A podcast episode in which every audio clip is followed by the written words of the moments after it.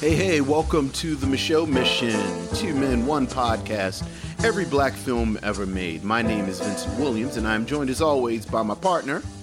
Hey, what's up? Holla at your boy. This is Len, aka the Bat Tribble. Hello. And on this episode, our last stop in 2020's Black Horror Month. You gonna flash it up, Len? Dun, dun, dun. We are actually going to circle back to another feature from celebrated director Ernest Dickerson. 1995's Tales from the Crypt presents Demon Knight, the choice of Len Webb. But before we get to the Demon Knight and a little bit of the Demon Day, Len, we have any business? we do have some business, Vince. First of all, we want to wish hello, huzzah to each and every one of you out there watching the streaming live on YouTube as well as on Facebook. Um, shout out to Robert Monroe and Aaron Fry for being the first Hey, person hey. to hit us up in the chat. What's going on, How are you doing, gentlemen? Um, Vince, I don't know if you are aware of this, but last week we did a show here on the Michelle Mission. Yeah, yes, yes, we did. Like it was like riding a hurricane. Indeed, it was. Um, we had a a show that we did with our good friends Omar Dorsey and Dorian Missick, where we review Petey White Straw, Petey Wheat Straw, the Devil's Son-in-Law. Yes, yes, yes. Whole title, please. Whole title. Whole title. Yes. And uh, the fans really enjoyed it. We uh, heard back from more than a few people who really liked it, and that's that show has skyrocketed up in our analytics and our download numbers. People have really enjoyed that extra large, beefy, R-rated um, Yes. show. People had to take a break to listen to it. Yes. Um, that I, so much so that somebody hit me on the side. I'm not going to put them out there, but they said, um, Len, uh, you really like the F word a lot, don't you? Like, Yeah, they think they think I'm the saucy one. yeah, uh, we we went in. Bree Bree five seventeen says it was so much fun. Omar Dorsey is a fave, and he's definitely a fave from ours. Absolutely. And we heard from Dorian Uh-oh. Missick, who said that we Hey, had an what's up, awesome Dorian? time. he said, I listened to the show between takes and on the way to work. It was hilarious. Thanks so much for having us. So, um, thanks so much for taking part in the fun, Dorian. We really appreciate it. Absolutely. Loved them guys. Loved them guys. Yeah, Had a ball. fun. All right. So, and we're going to see if we can't, you know, get them back sooner than later, you know, now that we've got this whole uh, virtual thing worked out, as well as bring more uh, special guest stars for you here on the Michelle. Yes. Yes. Yes. We're going to try and do that for you. We're going to try and do it. All right. We got some emails, Vince. All right. We heard from Sherry D. Hey, Sherry D. I'm not a horror film person, but I just had to check out Bad Hair. Oh a yeah. horror a horror flick with a conscience that is currently streaming on Hulu. Um, have you watched it yet? I dug it for about an hour, and then things got hairy and I see what you did there, Sherry D. and unbelievable. Oh. Great cast though, but this film documents and confirms my long held belief that weaves are evil and can kill people. Okay. Um, Bad Hair, as I mentioned, is a horror film that is streaming on Hulu right now, written, directed, and produced by Justin Simien, the creator of the film uh, Dear White People. Yes, and the series, is- the film and the series. Right, and the series. Uh, the film stars uh, Elle Lorraine, Jay Pharoah, Lena Waithe, Kelly Rowland, Laverne Cox, Chanté Adams, James Vander Der Beek, Usher, um, Blair Underwood, and Vanessa Williams. It's quite the impressive cast. Yes, it is. That is rolling around uh, in bad hair. The trailer actually makes the movie look like it's a mix of a horror comedy to a degree. I don't know if you've seen the trailer and have you had an opportunity to watch the movie? Vince? I watched the trailer. I've not seen the movie yet. Ha- have you seen it? I have not. Okay. Um, we actually were going to sit down and watch it um, the other day, me and my lady, but we actually remembered that, oh, we have, um, no, we, we were going to sit down and watch it, but then we remembered that I had to watch the, the show, the Demon Knight for tonight's show. Okay. And, and my lady doesn't like she doesn't like horror movies. Okay. So like this month, she's had this month off from the Michelle Okay. right? She's not watching any movies. I said, well, this is bad hair. Uh, so like, how how bad can it be? You know. So um, it, it looks like it's kind of like a comedy. So then we watched the trailer, and the trailer was enough for her to say, no, I I don't need to watch. It. Okay. that." I respect that. I respect that. she said it was not it, it was not worth it. Aaron Fry, on the other hand, says that bad hair has its moments. Okay. Um, he he actually en- enjoyed it, and someone on Facebook says that I checked it out and it was definitely worth a watch. Okay. so all right. Excellent. Excellent. This is this is a moment. We are in the midst of a black horror moment, and I'm loving it. okay, Yeah. so that means that you're going to check it out. right, I'm Vince? I'm absolutely going to get to it. Now, was Bad Hair one of these projects that was supposed to be released to the to the theaters and it got caught up in COVID, or or was this always no, a Hulu project? no, no, no, no. no. I think this was always a Hulu. So it's outside of our purview. right. Okay. Well, I, I I did plan on watching it anyway, but okay, excellent. Good to hear folks enjoyed it. All right. Um, the beautiful part about doing uh, this show on video is that, you know, not only does it live out there as a podcast, but it lives out there as a video on YouTube. Mhm. And we got a comment from our episode uh, where we reviewed the fish that saved Pittsburgh. Oh my goodness! It's from Jay Kickbox. Hey, Jay Kickbox. and more to and more to the point, it's in regards to your story, Vince, about how um, you went to the movies to go see one particular film and then wound up seeing another Yes, particular film, yes. which was the yes, the in case Star the- the Trek, Fish the motion picture, sold out, ended up in the fish that saved Pittsburgh. Right. So Jay Kicksbach writes, um, laughing my behind off. Great story. I had a similar one with The Last Dragon. my fa- my family took forever to get ready. Thus, it was sold out, and we had to watch the share movie Mask. that story isn't quite as endearing as mine. not not quite not quite but um but you know a, a, a fun story and thanks for sharing it uh with What us what Jake what was that about? Like, how did Mask get made? Like, how was that a movie that a true happened? story I know it was based on a story I know it was based on a true story, but like, I, I'm just trying to understand how they pitched that. Like, it's Well, a heartwarming tale of someone with a disfigurement who learns to cope with life in spite of it and also share.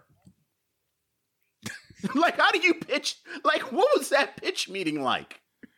I, I, I don't I'm not I'm not sure I'm following you man I can see where that, that movie could be pitched it's like the, the the current day like Elephant Man or something like that you know Right. yeah. But Elephant Man, you can actually follow that. Like it was a play and and then it kind of went from there and and then even when the movie came out there was debate about the use of prosthetics cuz in the play the the actor usually does all of the quote unquote quote unquote effects himself and there's so much Right, you, you know and and let's be clear the Elephant Man is a really good play. Whereas Mask was just like this schlocky 80s thing. Who was that? Eric Reynolds? Eric Roberts? I, don't, I don't think it was Eric Reynolds I- Is it but, Eric um, Roberts? Remember he was It wasn't. It wasn't Eric Roberts. No, no, no. Right, because that's um, what you call. Who was it? It was that guy. He was like kind of a star for like fifteen. Like Mask may have destroyed his career. Eric Stoltz. Eric Stoltz. Where's Eric Stoltz? Remember, he was in stuff. Like Eric Stoltz was in stuff, and then he wasn't in is- stuff. Eric Stoltz has been in. When is stuff, the last Vince. time you saw Eric Stoltz? I'm going to. I'm going to tell you. When's the last time we saw Eric Stoltz? We just saw Eric Stoltz in. Um, uh, he was the voice of authority in Lucky Day in 2019. Oh, well, I apologize. and and he has spent the last five uh, years, well, appearing as a recurring character on uh, Madam Secretary. well, there you go. So I guess you showed So- me. there you go. All right. He's done work. He was. he's I'm just saying, Grey's like he was well, it like he was like he was in the, you, you know what I'm saying? Like he was in the mix. Eric Stoltz was in the mix, and then he wasn't. I don't Now know. he's a recurring character on Madam Secretary. He, um, If he had it all to do it all over again, do you think he still would have done Mask? sure, sure, he would have done Mask. Come on, uh, George Kimona has a question for you, Vince. Is Vince wearing a Sade shirt? Indeed, I am. Indeed, I am. up. stand- uh, let me let him give you the give him the full Sade, Vince. Give him the sh- full Sade. I don't know if he's ready for the full Sade. I don't know if any of us are ready for the full Sade. okay. All right. Well. All right.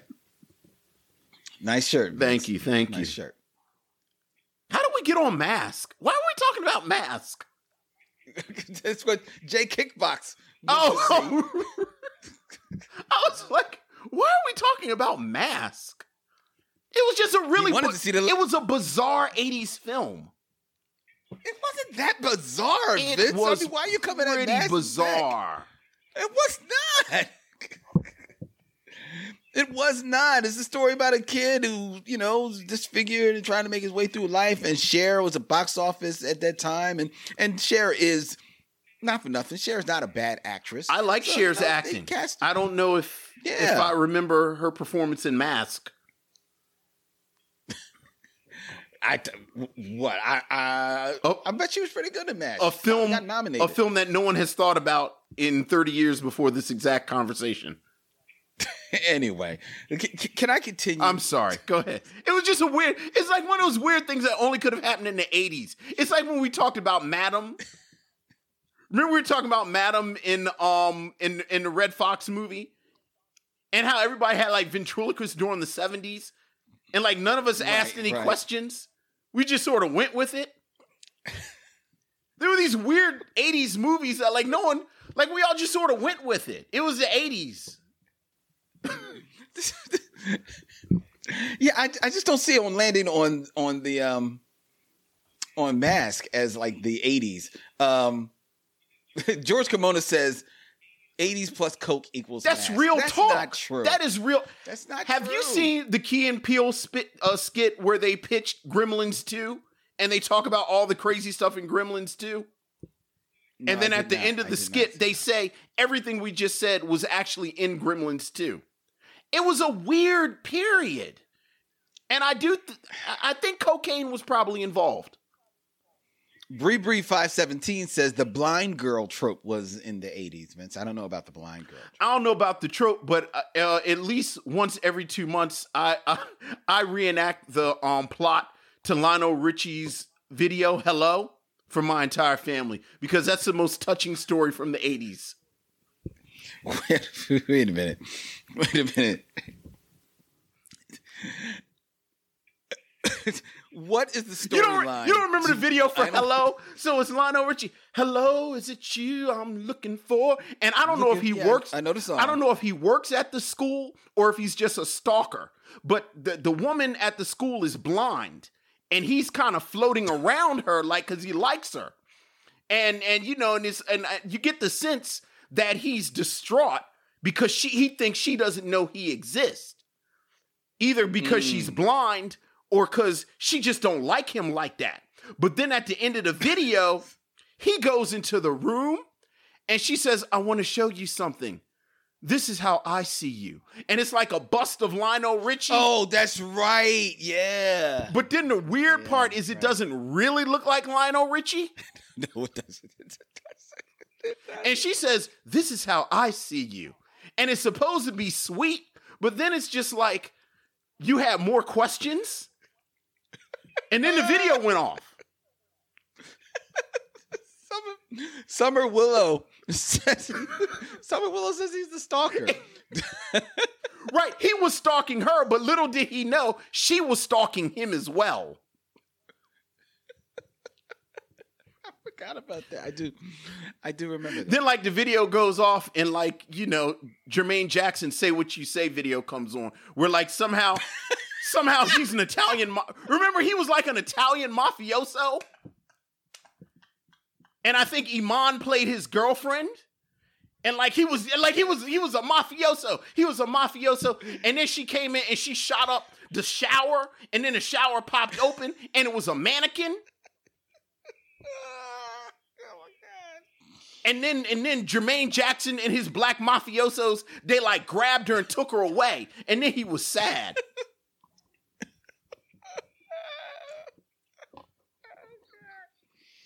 I forgot. I do remember that. I do remember that video. like videos had story like they were actually epic sagas. They were little movies. I know. I, I They know. were little I movies. know. I know. People just knew they was. You know, this was my moment. Ready for my close up. And then it would go off and Mm. it'd be a commercial for Mask. Eric Stoltz is under eight pounds of prosthetics. No, you remember the commercial. You wouldn't see him. They wouldn't show his face in the commercials. You're right. They wouldn't show his face. You had to go to the movies to see his face. It was always like the back of him. So you Right? It was, saw his it was that big. It was that big head.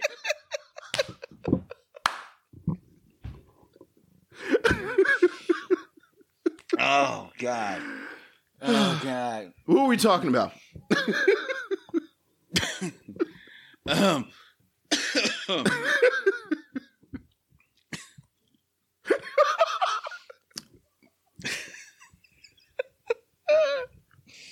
She said, "This is how I see Uh, you." This is Like, was she sneaking into his house at night and rubbing on his face? How did she get? How did she get his imprint, Len? Did- quick comic book reference. Don't you get a little a little vibe of like Alicia Masters in the Thing from Absolutely. Remember how she used Absolutely, absolutely. But you remember, she'd always be feeling all over Ben Grimm, and it made you uncomfortable, like you were seeing something you shouldn't be seeing. All right, Vince. Mm. All right, all right. Oh, Jesus. All right. So we got we got uh what business to do, Vince.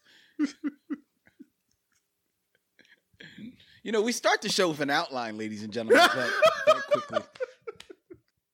We just had a back and forth about our schedule. because we have a schedule. Um, mhm. Uh, thank you for each and every one of you, ladies and gentlemen, who are subscribing to the Michelle Mission Dispatch, our new uh, newsletter that has been going out. In the most recent dispatch from last week, uh, I, po- I posed a question out to the missionaries um, because Vince, as you know, while we are in the the final day of Black Horror Month here on the Michelle Mission. Um, this will soon soon be followed by you know You gonna flash like November? I, I wish Black November month. you know you know how much I wish I did have that already right now. Um But this will be soon followed by the holiday season, you know, Yes. because Thanksgiving and and uh, Christmas and Kwanzaa and Hanukkah and everything is going to be coming.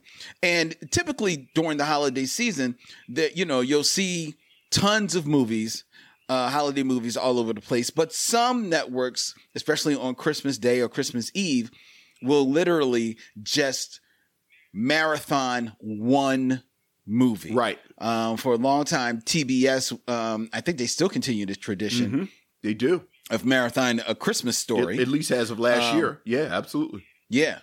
And American Movie Classic AMC, they actually got into the to the um feel the mode a couple of years ago, and they started rerunning um Scrooged, the Bill Mur- Bill Murray movie. Good movie.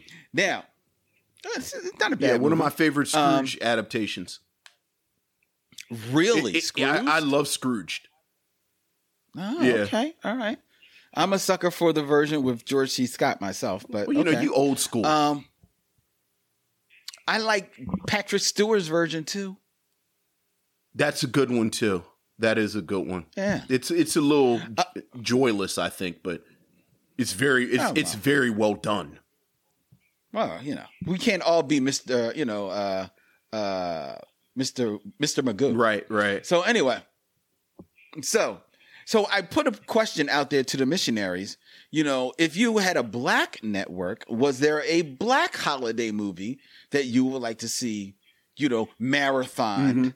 for the holidays because most of the black networks, while they definitely get in the holiday season, they show like tons of just holiday movies. They never like just choose one. Right, Right? right. So I put it. We put it out there to the to the to the missionaries. It was in the newsletter, and our faithful social media director Toya put it out on Instagram um, for people to put in their answers. And we heard from uh, uh, Mayala Cancel, Hey, Mayala. uh, a cons- Cancel, I believe is how you pronounce it. She said, if given 24 hours, I would ask BET to run back to back all its original romantic comedies from the early 2000s. But if we have to settle with one film for 24 hours, I'd say Coming to America Mm, that's a good one. or Drumline. Mm, that's another good one. Pretty rewatchable. Or Simeon by Euzhan Palcy, which would have surpassed Sugarcane Alley as a classic today if it had had the proper marketing strategy. Hashtag I said what I said. So, since we only have to pick one, and after much consideration, I'd say Coming to America. And I'm replying with an email because my spirit cannot hashtag about Christmas when November isn't even here yet, and I'm still wondering where have uh where have been, been happening what's been happening in the world for the past nine months 2020 is really that year Yeah, yeah. coming to coming to america is a good movie i mean it's not a chris like a holiday film but there is holiday in it that's right they do something. I was about to say, uh, I, I think they have a Christmas party when um whatchamacallit proposes. Right Yeah, I think that's a Christmas party. Oh yeah, you know, utterly rewatchable. oh yeah definitely and i and i can see watching that like you know all day long Absolutely. all day long now we also heard from your your brother Hey, Damon. Vince. And he suggested, let's see, what did he suggest?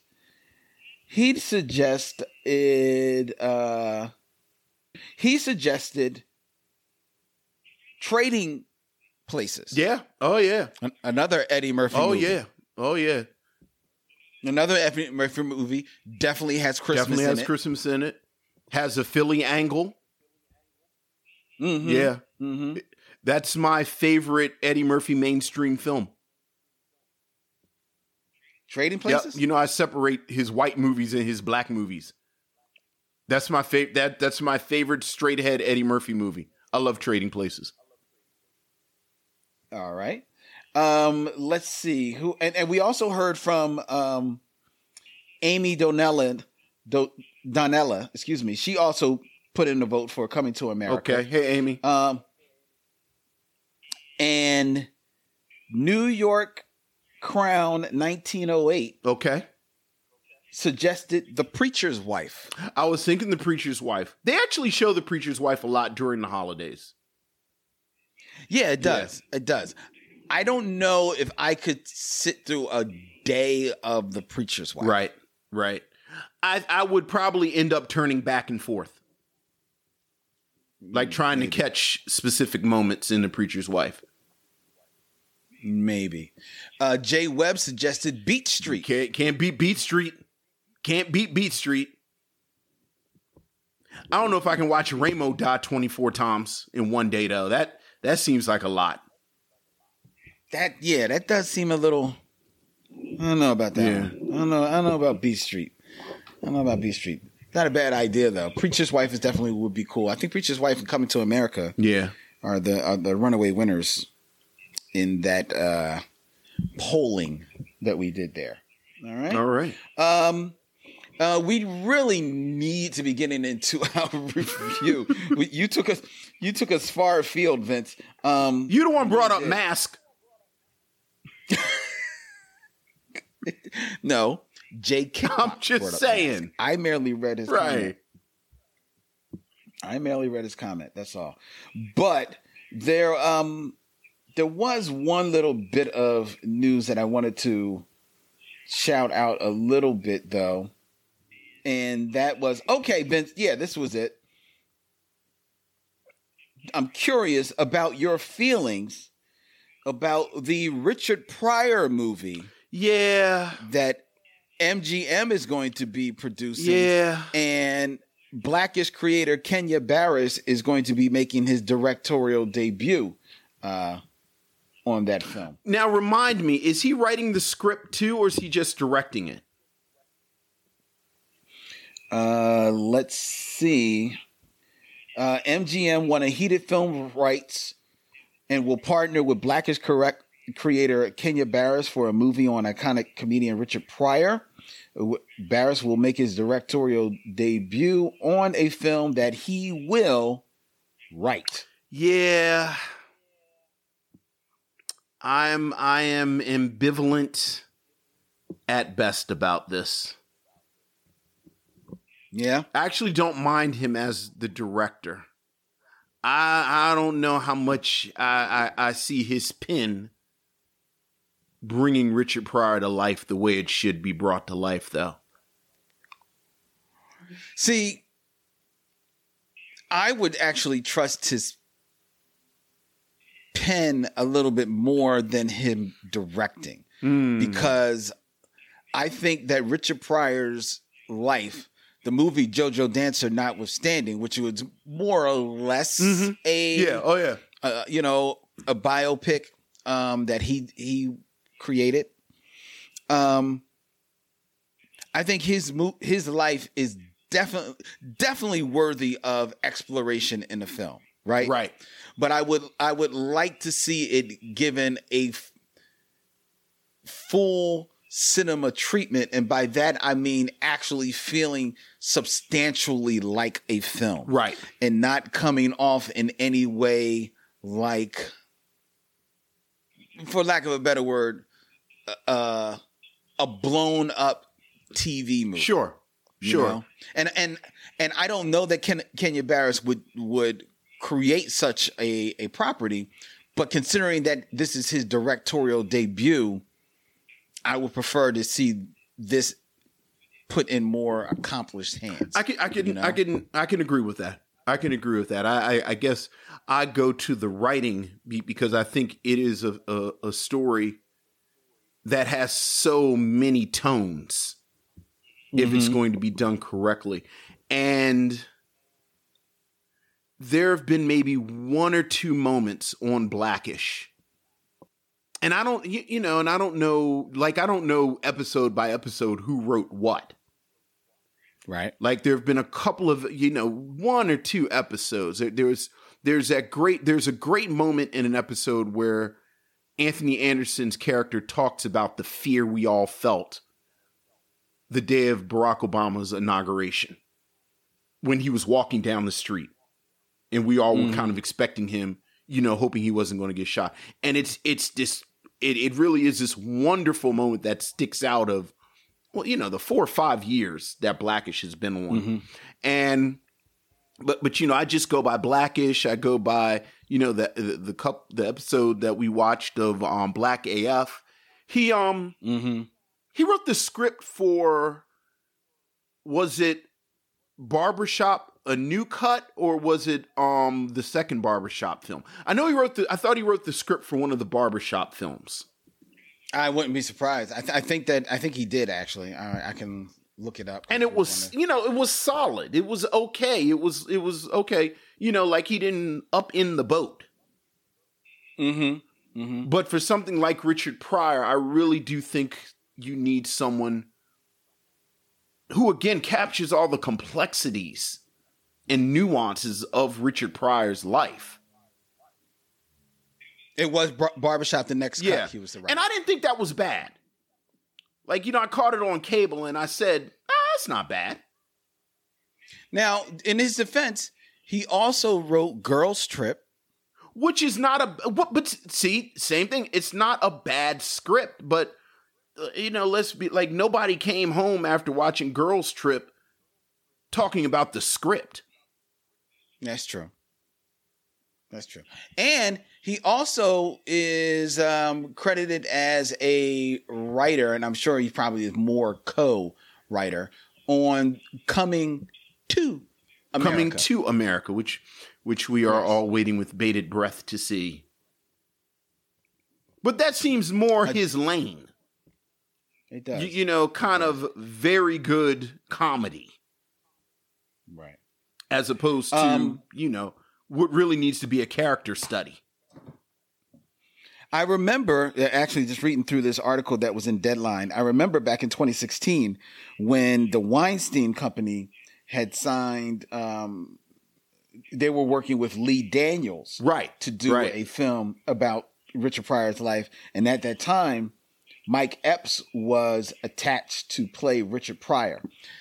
I really like the idea of Mike Epps playing Richard So Pryor. do I. I've loved it for years, but what has happened is what I thought was going to happen, and he's aged out. You think so? I think he's aged out, and I think he's aged out chronologically, and I also think this is a role that's kind of like a hot potato, and the Mm-hmm. hot actor is going to get it. Like who, whoever the hot actor is when they cast it, Mm-hmm. I think is going to get the role because everybody wants this. I don't know. Do, do you think, uh, depending on when the film is set, do you really think? I don't know if Mike Epps is necessarily aged out of it. Um, he's he's forty nine, and he could, he's probably could still pass in his thirties, forties. I would love it if he did, but I just, it just feels like they're going to go with somebody younger. Yeah, yeah. I wish Well. they would, you know, Mike Epps, and we both agreed, to, like, Mike Epps was the best thing far and away in the Sparkle remake. Like, Mhm. Mike Epps he at that speed as Richard Pryor would be phenomenal. Yeah, yeah. Most definitely. So I'm holding out for him, know. but you know.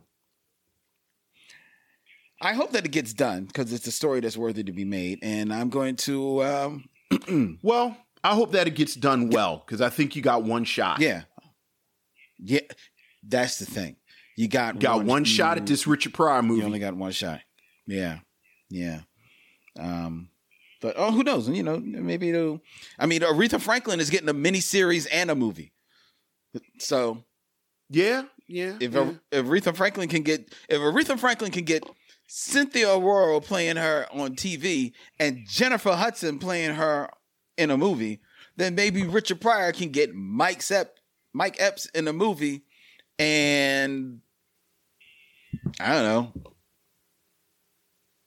Uh, what's his name? I just drew a blank on his name. Nick Cannon uh, in the in the TV series. You're, you're not laughing. All right, so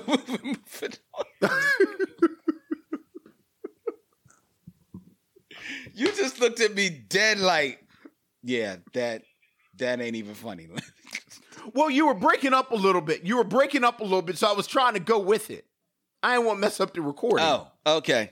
Okay. Well, cool. Well, I said Nick Cannon in the television show. But um anyway. Uh Bree Bree Bree Bree 517 says Mike Epps was the best thing in lottery ticket, and he was only in that movie for like five minutes. Mike Epps was the best thing in Jumping the Broom. Uh, Mike Epps wasn't the best thing in The Last Black Man in San Francisco, but Mike Epps But he was a very good thing. He was a very good thing in a film with a lot of good things in it. Mm-hmm. And he's st- and he's not in it a lot, and he's and his moments stand out. Right. Yeah, I, I Yeah, really, really like Mike Epps, the actor. Yes, yes. I'm not a fan of him as a comedian, but as an actor, Yeah. I'm a huge Mike Epps fan. Yeah. I am I, I stand for Mike Epps. All right, ladies and gentlemen. Um well, we got a we've got a movie to review. Yes, we do. We have to review our final selection for Black Horror Month. I'm going to miss this. I've grown accustomed to her face. For those listening, we have a graphic that goes up every time we uh, say Black Horror Month that tickles Vince uh, unendingly. Um, let's get into our review of Tales from the Crypt: colon Demon Knight. we'll be right back with our movie review after we step to these messages.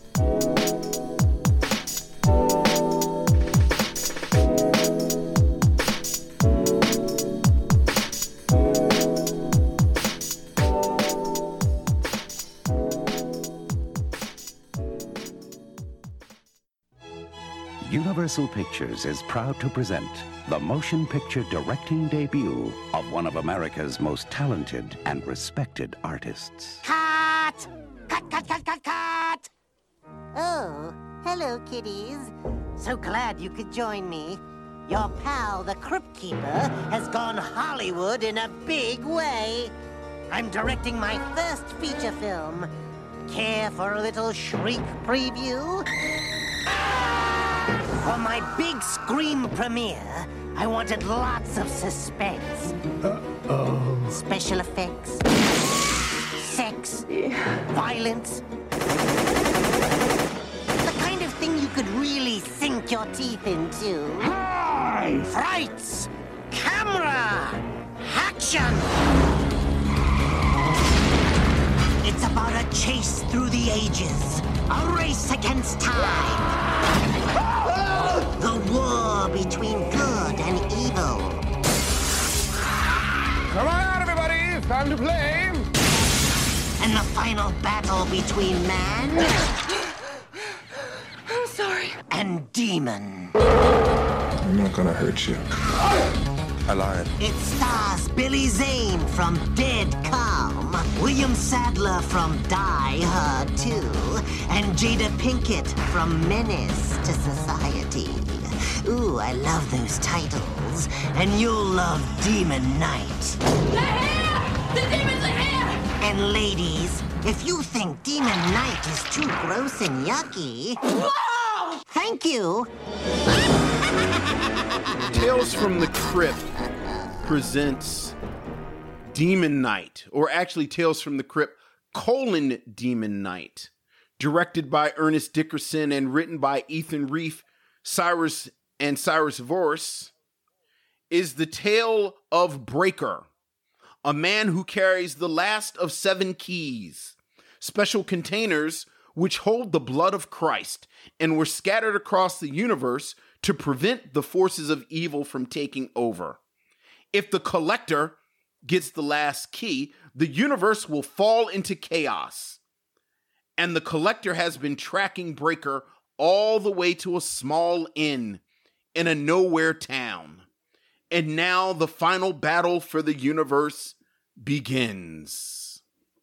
Tales from the Crypt, colon, Demon Knight, starring Billy Zane, William Sadler, Jada Pinkett Smith, Brenda Bakke, CCH Pounder, Dick Miller and Thomas Haden Church from 1995 is our last entry in Black Horror Month 2020 and the choice of Len Webb.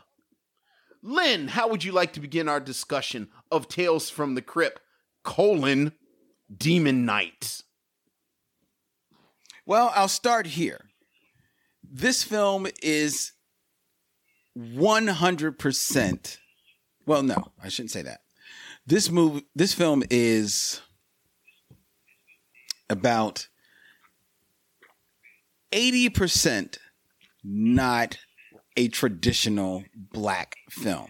Like if you were going to say get I want to watch black films, you and you went to, you know, uh your local video store. Remember those kids?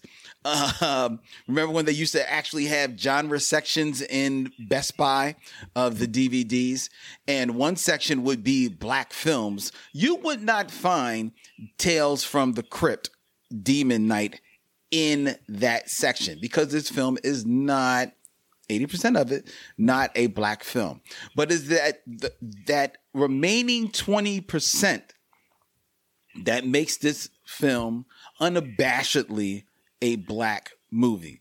And that is because this film is one directed by Ernest Dickerson, an accomplished black director, um, pretty much working as a director for hire, as it were, but he's still a black director.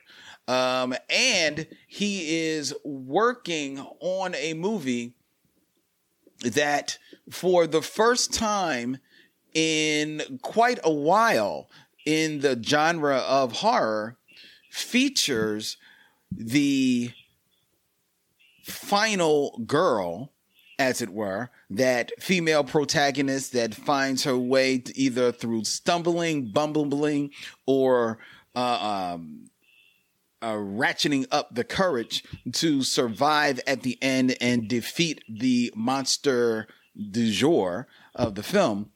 Uh, for the first time since that trope was given birth in most prominently in the 80s, even though you could probably date it all the way back into the um, late 60s, early 70s the first time the final girl is played by a black woman, that being a very young Jada Pinkett pre Smith in 1995 in this film, which is a uh, kind of like a, a, a, blown up uh, feature film adapt uh, version or um, chapter in the Tales from the Crypt uh, series, uh, which was a TV series of popular note in the 90s.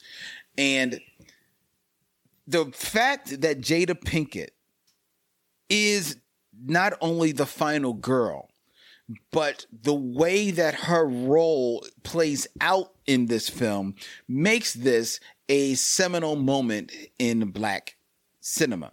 And that is because, as I mentioned, the final girl has almost always been a white woman, has almost always been a younger white a woman in her 20s, 30s, you know, of varying intelligence for one reason or another in these films. Some of these women have been remarkable women who have gone on to for um, very successful careers. I'm looking at you, Jamie Lee Curtis, who took her role in Halloween to to uh, higher levels and to you know surpass her her her place in the horror genre, but never you know never running away from it. But the that the role of a black woman in horror films has always been the role of the sacrificial lamb who usually finds herself, you know, killed, murdered on on a pit, either um, while being while being in the arms of her lover or um, being separated from her friends or companions in the film never is the black woman who I have always championed is the true superhero here on earth. Um, never before 1995 was she given the opportunity to be the heroine at the end of these horror films. And along comes Tales from the Crypt colon Demon Knight, a film that actually, when you read the history of it, before Ernest Dickerson got his hands on it, was always meant to uh, change the game up a little bit. This is a film that started uh, famously as a, um, a a vehicle for uh, uh, uh, for Tales from the Crypt, but it actually it started as a a film that was always going to have an uh, an African American in in the role. Um, Mary Lambert, who directed Pet Sematary, when she had her hands on the script, had actually posited that maybe we can make the Breaker character, who was played by William Sadler, maybe make him African American too, as I'm reading here from Wikipedia, to create a theme that the oppressed people of Earth were also its saviors. Um, Mary Lambert did not go on to make the film, and thus it kept moving on and on. And it was in its subsequent redraftings that the role of the African American did not land with Breaker, who you think is the protagonist of this film for much of the film, but it actually lands in the role of the final girl, played by Jada Pinkett, who is the true protagonist of this movie. Uh, this is also a movie that stands out in the horror genre because this is a, a, movie that, let's face it, on its surface, it's a 80s, 90s horror film, complete with tons of bloody gore, complete with uh disgusting, icky looking monsters um who are made even all the more hideous to look at because it's all practical effects. Um, and that is right. something to be appreciated in this in this film. And this is also a film that for every bucket of blood, there are two boobs right there beside them. Because this movie this movie is heavy with breasts right? So there's a lot of sexualization of the female body in this film.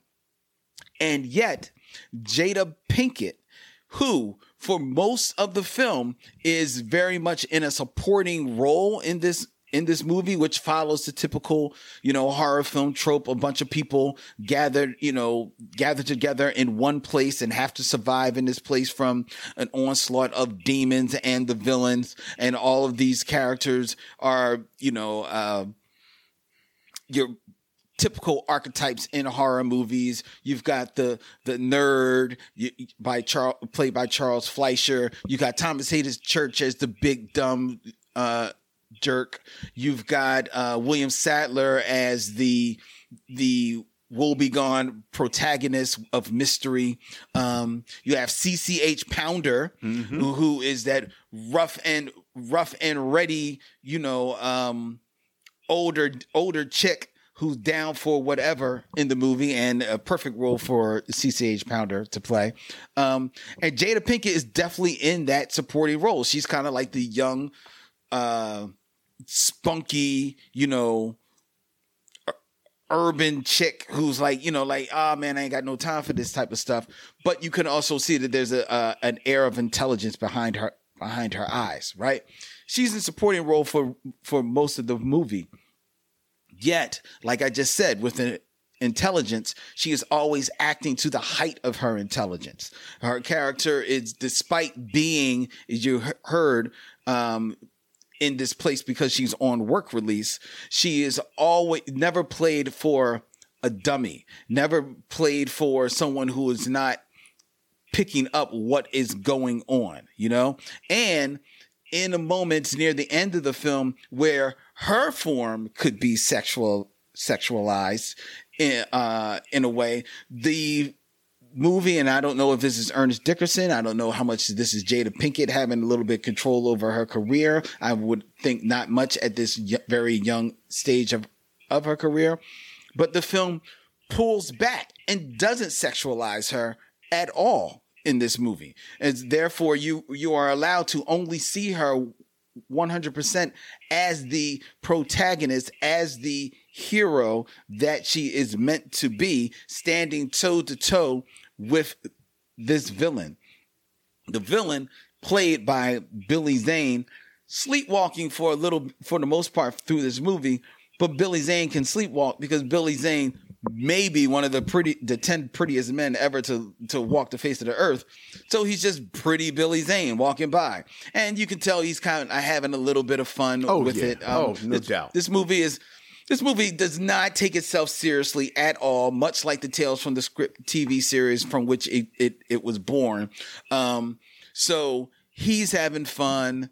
Uh, William Sadler, who pretty much has to be sad for the whole movie, um, but he's playing his role. CCH Pound is playing her role. Jada Pinkett is killing in this film.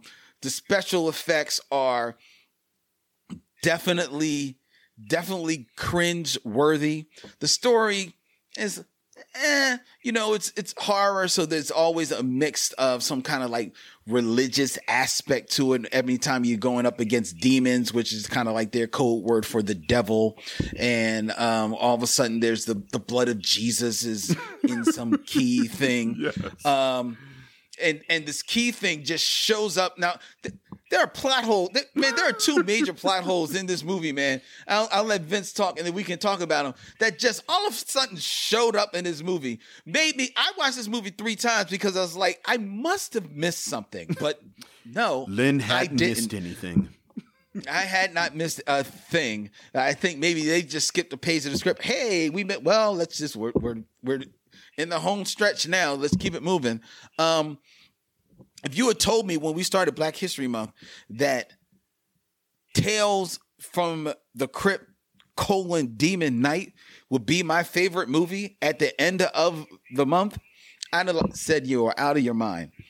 But despite its plot holes and despite uh, some of the some of the datedness of the effects, I really like this movie. I thought it was a bucket of fun, and I enjoyed it. Um, I think is this the best of the four films that we saw? It may be, but I think it's like being a valedictorian of summer school. This this was not a this was not a strong this was not a strong group of films that we that we had this this year. This is not a very good film. This is not a very good film. And and and I think you could tell because Len, you just pulled one of my moves. You talked for like 15 minutes and didn't talk about the quality of the film at all, which I respect. Because like you, I th- I think there there are two aspects of this film that that I found really interesting. The first, it seems mm-hmm. like I may have enjoyed Billy Zane more than you did, but Billy mm. Zane had completely charmed me by the end of this film.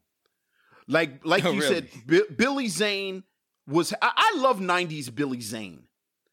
Like I love this sort of I I love 90s villain Billy Zane. That's why I think Yeah. like the Phantom is so weird. You want to talk about You're weird right. eight? Like like the Phantom is I think the only film I can think of where Billy Zane plays a hero, which is weird because uh-huh. it's Billy Zane and he should always Right, be the villain. And he I should know always Bree Bree be five evil. says, "Why is Billy Zane so good?" And and playing he's, the bad he's guy in fantastic. all- in there's a moment always. in there's a moment in the film where where they have they use the blood of Jesus that Len mentioned that yes the blood of Jesus is a plot point. They use the blood of Jesus to form like shields. And as Billy Zane's character, the collector, is is basically seducing a guy and tells the guy, Right. you have to wipe the blood off. Billy Zane rolls a sponge out of his mouth. it is so funny. I watched that part It three times with Billy That Zane true. That was rolling the sponge out of his mouth and handing it to the guy. So I really, really enjoyed Billy Zane. And then to your point, I think the two black women characters are actually fascinating. Like I think they're Mhm. actually fascinating. You talked about CCH Pounder's character, and I have to say, what I'm about to say, maybe 45 minutes into the film, I was thinking it, but like you were talking about my my job a minute ago. Like I just finished teaching Harriet Jacobs, Incidents in the Life of a Slave Girl. And you know, I'm talking about you know the, the subversion of domesticity with black women and how black women use these very traditional modes to make to to make these radical moves. And you know, like I'm reading Patricia, uh, Patricia Hill Collins, Black Feminist Theory. So I have all this stuff on my mind. And CCH Pounder's character is is this is a boarding house basically. And it's her house. Pretty much.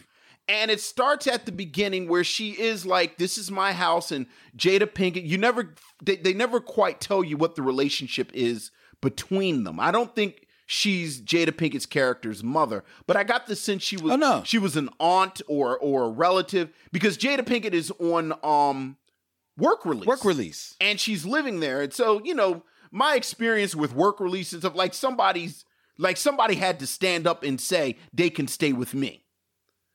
Right. So she's definitely in this maternal role and in this domestic situation. And as the film goes on, again and again, you have these moments where they reinforce that. As I mentioned, each of the characters has a, a vision where the collector basically tries to tempt them Seduce them. to seduce Yeah, them. Right. And not for nothing, CCH Pounder's character and Jada Pink- Pinkett's character are the only ones that can resist him. That's right. Told you they're superheroes. But when he goes to seduce CCH Pounder's character, at some point her arm gets pulled off. Don't ask questions, just go with it, folks. And he serves her arm back to her, but on a dinner platter.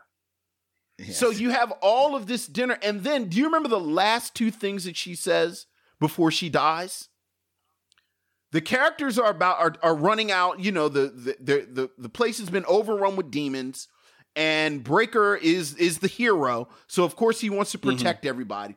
CCH Pounder's character tells him to go on because she has a string of hand grenades that she's going to Right. use. Don't ask about the hand grenades, folks. Just go along Yes, with let's it. Go with it. Let's go with it. The next to last thing she says to him is, This is my house. That's right. And then the very last thing she says when the demons overrun her, she pulls all the pins on the grenades, as people only do in the movies, and she says, Supper time. So again, you have this black female character who is playing with the imagery and, and, and with, you know, again, domesticity in this really interesting way. Mm. And then Wow. you have Jada Pinkett's character, who, as you said, is the final girl. One thing we haven't mentioned, I, I said it a, a moment ago about resisting the seduction. The the sort of classic final girl trope, when you look at the original essay that uh, Carol Clover wrote, she says that there Mm-hmm. is a bit of morality involved. Like the final girl oftentimes avoids the slasher or the monster because she's one she's a character, she's not having premarital sex, she's not drinking, she's not using drugs. She's pretty moral. And besides the sort of you, you know, it's kind of built in. Jada Pinkett said that she was in, you know, she was in jail for stealing and now she's on work release. Jada Pinkett is this really moral character. She resists the temptation. You talk about her being a supporting character, but when she is activated is when the little boy comes in, and then Jada Pinkett steps in as again almost a maternal figure. So That's right. There's a little boy. there's a little in. Jada Pinkett is is just sort of a side character, and then the little boy's family gets murdered. Jada Pinkett starts taking care of him, and that's when she goes to the foreground. It's almost like Ripley in Aliens.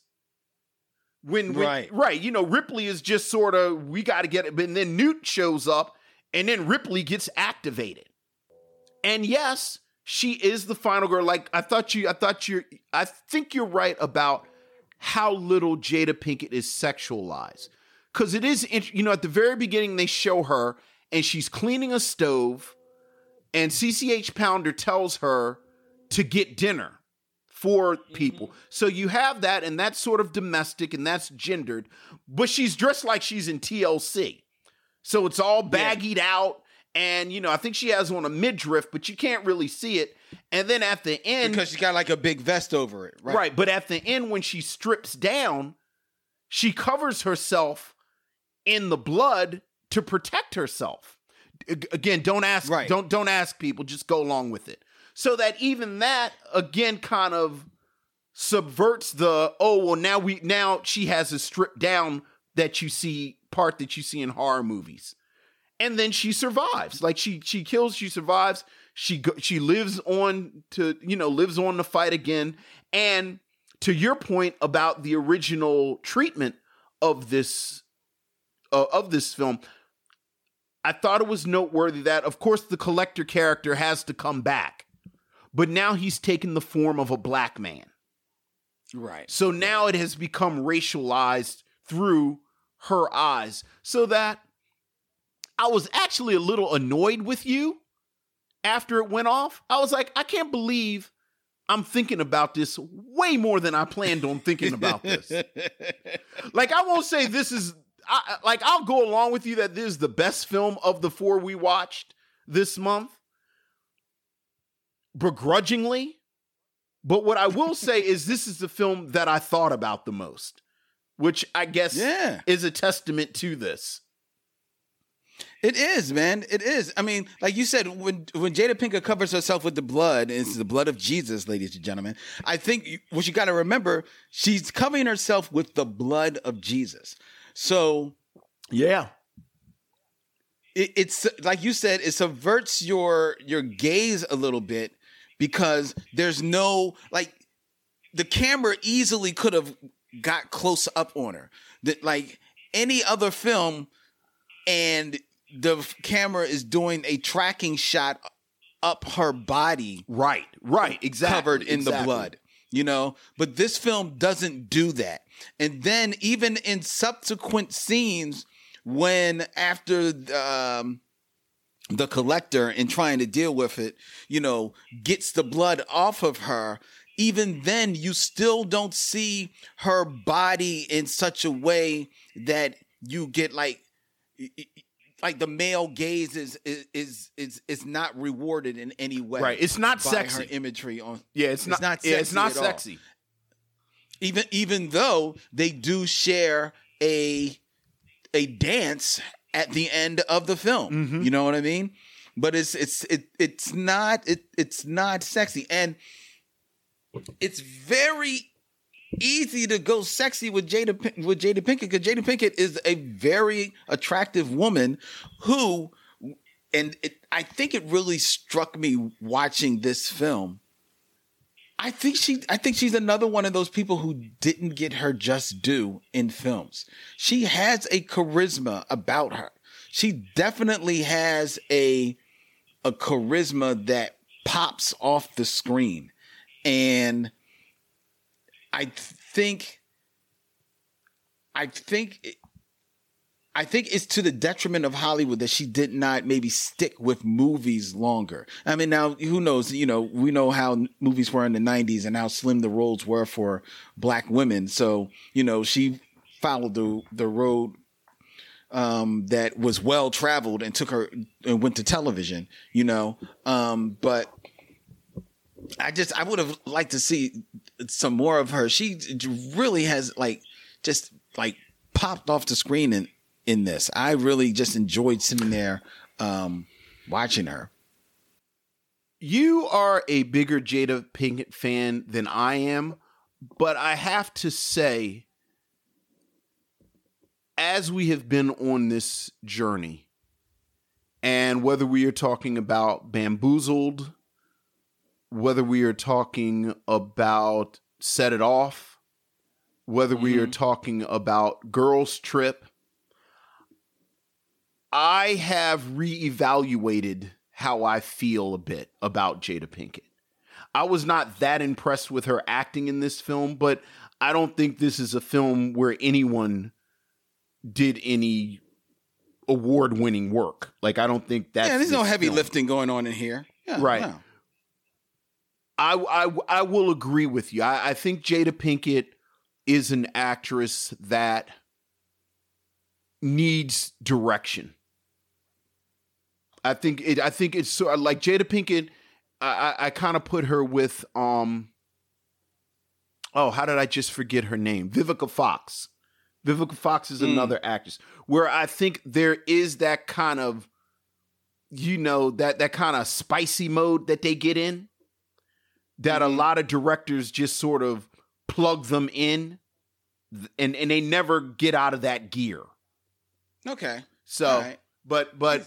I I've I have I, like Jada Pinkett way more than I thought I did just based on our conversations, frankly. I, I, I really enjoyed her. I, I'm looking at her filmography now. She follows up Demon Knight with The Nutty Professor. Um, so, wow. Jada Pinkett again next month. Uh, then she Jada Pinkett in next Set It. Off. Yeah, yeah, and I love her and set it off. she- Um, Woo, you know, well, Woo is Woo is Woo. Um, What? And I and not to cut you off, but I, you kind of see where you're going. Like she's in these movies that either the movies Yeah. are forgettable, or like a film like The Nutty Professor, they could have they could have just gotten a cardboard cutout and put that there and say, Right, okay, right. you play the love like you play the love interest MacGuffin. So like you can't really Right, judge I- her. yeah, which is probably why she's not in the the sequel. Because they found another cardboard Jackson. cutout. Like Janet Jackson's manager managed to, to jam her in there. Right, right, right. Good point. Good point. But I'm just glad. So it sounds like Vince that you may have liked Tales from the Crypt: colon Demon Knight. I liked it as like I liked it as part of a. co- Why? is- Why is your face so close to the camera? What are you doing? I was waiting for your answer. I want to hear your answer.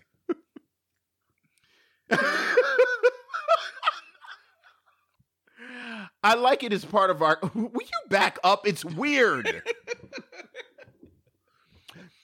I like it as part of our conversation. I, I saw. Um, I think someone just referenced Lovecraft Country, and and I think we Yeah. are in this really, really fascinating moment when we're talking about genre and and black genre and black people in horror movies and I think this I, I like this as part of the conversation. Like this is a part of the conversation that I didn't know existed. Mhm. But as a standalone movie, I don't know if I ever need to see this again. like I'm glad I saw it. And like when it comes up, I'm glad I can talk about it. But I, you know, I never need to watch this again.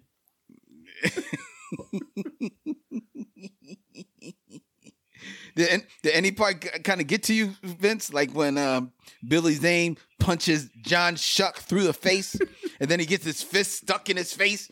He's got to shake his face off his fist.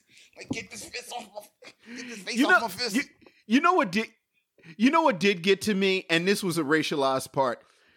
You realize that so Billy Zane is going after this guy, and Billy Zane goes up to the local police officers, and and and the film tries to play coy that that mm. Billy Zane, you know, it doesn't like Billy Zane sort of presents as an authority figure. Although, like, it's Billy Zane, so you know he's going to end up being the bad guy. But like Billy Zane gets out, like walks up, and he just has on a cowboy hat. Nobody asks him for any ID. Nobody asks him who he is. Like it's not until, and here it is again. CCH Pounder is the first person in the movie who actually says the words, "Who are you?" Mm-hmm. And I actually wrote in my notes, boy, it's good being a white guy with a cowboy hat. like you just do what you want. You just walk around. Yep. But but no, besides Well- besides Billy Zane uh, spitting out the sponge, which legitimately, like, that actually made me laugh. That was funny. I will give it up. That was funny. And the look on his face is funny when he does it. He's. I'm not a big know, Tales maybe- from the Crypt guy, though. Me neither. Me neither. I I, I really Yeah, I really yeah. wasn't. To me, it was it was just like you know, It's like so much of nothing. Um, the if you are a fan of Tales from the Crypt, the Crypt Keeper is here in the beginning. He's here at the end. Um, and and quiet as kept. I think that his parts steal from the movie. I mean, I think the movie is you know, schlocky, campy fun on its own. And I think the those little um the his his intro and outro don't help it at all. You know, I, I think I think they actually No. pull away from the film. Yeah, I think I. I, I don't want to get too deep into the comic woods, but you, you know, th- this is all pulled from those 50s EC comics. And I always thought Tales from the Crypt was not as clever or as subversive as it thought it was. Mm-hmm. Like there's always this really self-satisfied air with Tales from the Crypt. Like they're doing something you, you you know, again, something really subversive and dangerous. yeah, yeah, we're changing the game, Right. And Yeah, you know, I think you know, I think that worked in 1957. Mhm. But like in the 80s, I was just like like am I missing something? But to be fair, I think that that might have been. It wasn't. It wasn't. We weren't the audience for it in the eighties. I mean, let's face it. I think the Who's the audience, was audience? maybe. I think the audience for it were the people that were going to the movies and seeing these type of films, and this was a way to bring them to uh, bring them down to a um, feasible TV budget uh, output. But but see that that kind of proves my point though. Like I think something like the first Friday the 13th, the first couple of Nightmare on Elm Streets, um eighties. I'll stop there. But but I thought those were much more. But I thought those were much more subversive, Mm-hmm. kind of dangerous, Mm-hmm. kind of you know almost outlaw. Like Yep. like Tales from the Crypt really just struck me as almost a member berry. Like I was wondering who you were going to say it was for because I really did think it was like for the aging baby boomer who found Hmm. something like like like Nightmare on Elm Street a little much. Like Nightmare on Elm Street is a little much. But you know, yeah, but by the time Tales you from get the to Crypt Tales reminds from the me of- Crypt, by the time you get to Tales from the Crypt, Nightmare on Elm Street, that movie franchise, and probably to a lesser degree, Friday the Thirteenth, they've almost morphed into what Tales of the Crypt is. Certainly, you could say that about Nightmare on Elm Street. I mean, uh, Freddy Krueger darn near becomes a mascot by the time that is all said and done. I would recommend that people go see, see this movie. Look, I don't know where the kid Danny comes from. I don't know how he gets into the wall, you know, gets into this mine that is behind a wall. Um, but he somehow gets into the gets into the mind that the demons have found. Um, I don't I don't understand it. I think I could uh, work it out in my brain, but that's a little bit too much heavy lifting for for a film like Tales from the Crypt colon Demon Knight. So I just give it a pass. I was like, oh, well, Danny's here. All right. You know, we had no reason like we had no reason to know that anybody in the mission knew who Danny was. You know, we didn't see Danny with them. I mean, it's a little So- town. I didn't mind that. It's a little town. You just assume everybody knows everybody. Yeah, okay. All right. I guess I guess. I guess so. Look, it's a dumb, fun horror movie. Go watch it, have some fun. It, it, it's not going to hurt anybody. And it is a historic film for the role that Jada Pinkett plays in this film. I, So- I'll give you this. I would not mind someone like Nia DaCosta or Misha Green like somehow like like resurrecting this and and like doing an actual sequel to this. Like it's 25 years oh, oh, later. oh, an actual sequel. like it's Okay, 25 years okay. later later and Jada Pinkett's character has been doing this for 25 years now. Okay. All right. kind of like the No, last that- that. Halloween, kind of like the last Halloween where uh, you know I think they brought back um Jamie Lee Curtis. yes. um I just forgot her name. We were just talking about her, Jamie Jamie Lee Curtis. And I just lost you. I believe I may have frozen on Vince, and he has not heard me say Jamie Lee Curtis for the third yes, yes, yeah. so. All right, we got to end this before the before whatever is happening with our internets blows up. Um. All right, so that's it. So. Before I can't we wait tell to you, hear this episode So thank you for following us during saying. Black thank you for following us for Black Horror Month, ladies and gentlemen. We hope you have enjoyed it. We look forward to all of your feedback that you can email us at micheauxmission at gmail.com or you can follow us on all the social medias, Instagram, Twitter, Facebook at Micheaux Mission and let us know your your thoughts on uh Demon Knight and any of the films that we've covered during Black Horror Month. Before we tell you what we will be reviewing next week, I invite you to like and subscribe to us on YouTube. Become a subscriber to the Micheaux Mission on YouTube. Follow us on Facebook. Follow us on Instagram. Follow us on Twitter. It really helps. Uh, really helps the show.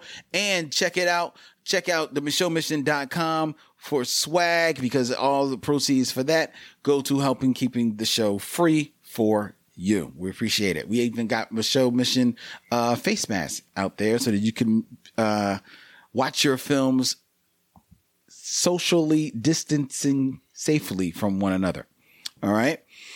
The Micheaux Mission is available as a podcast on the Podglomerate, curated podcast for your listening pleasure. Go to thepodglomerate.com and check out all of the shows that they have there for you to check out. The Micheaux Mission is available as a radio show every Saturday at 1 p.m. on WPPM 106.5 FM, Philly Cam, People Power Media here in the city of brotherly love and sisterly affection. And you can wake up with the Micheaux Mission every Monday at 9 a.m. on WKDU 91.7, the voice of Drexel University. All right. Okay. Vince sent is frozen again. So I don't know whether or not he can tell people exactly what we're going to be watching next week. But if he can't, I'll tell you what we're watching next week, ladies and gentlemen, because it'll be Vincent's opportunity. And we will be going into the year of 1996 to review Spike Lee. It's almost like a repeat of Black Horror Month. We started off Black Horror Month with a Spike Lee movie. And now we are starting November with another Spike Lee movie. And Vince is back just in time to tell you the Spike Lee movie that we will be kicking off November with. Yes, yes, yes. A, a lot of this film has been on my mind a couple of different ways. A, a couple of different ways. Uh, a few months ago, when we were talking about um, Deep Cover, Mm-hmm. you and I were were discussing who has become one of our favorite actors, Roger Guenveur Smith. So I was mm-hmm. thinking about films that Roger Guenveur Smith was in a few months. I mean, a few weeks ago, we talked about The Five Bloods, and I mentioned that there was another Spike Lee film that I thought dealt with black men talking to one another better than the Five Bloods did. Uh, that's one way. The anniversary of the Million Man March was just last week. So that, of course, is why this film has been on my mind. And then, you know, sadly, I think we're still sort of grappling with the untimely death of Thomas Jefferson Byrd. And while while when we talk about Thomas Jefferson Byrd, I think you could argue his best roles were in something like Clockers or Bamboozled. Those are definitely the the flashier performances by him that we think of. But I think maybe my favorite role is in this film. So for all of those reasons, next week we're going to talk about 1996 Get on the Bus. Spike Lee's film Get on the Bus. That's right, ladies and gentlemen. We will be reviewing Get on the Bus next week here on the Micheaux Mission. And before we do, I hope that each and every one of you get on the bus, get in your cards, or do your own Million Man March to where you have to go and vote. Vote, vote, next vote. Week, it, next week, November 3rd, is the elect is election day. So please vote, everyone. Uh, Aaron Fry voted uh, just yesterday. Congratulations, uh, Aaron. Bree Bree 517 will vote early if you can. That's She's right. dropping off her ballot. Uh, today, that's right. You can still do mail-in ba- That's right. ballots. You want to get them in? I voted last week. Mark. I voted last week. I voted. On, I voted uh, two weeks ago. Actually, Oh, yeah. I, I voted. So, um, vote, ladies and gentlemen. I don't. You know, I'm not telling you who to vote for. Just it's a, but it's very important to have your voice be counted. Okay. You should probably not vote for the person who's affiliated with Nazis, though. Lynn, I'm gonna go out on a limb and say that we don't like people who are affiliated with Nazis. N- yeah, yeah. That's that's that's safe. So I'll That's say safe. that. So we'll say that. We'll say that. We'll say that much. As far I don't as, think you know. any Nazis are very fine people. No, they're not. Okay, No, they're not. but you vote for who you you know. But you vote for who you're moved to. Just vote, ladies and gentlemen. Let your voice be heard. All right. Okay. Until next week, he's Vincent. I'm Len. And in parting, we say, We'll see you when it's time to meet again.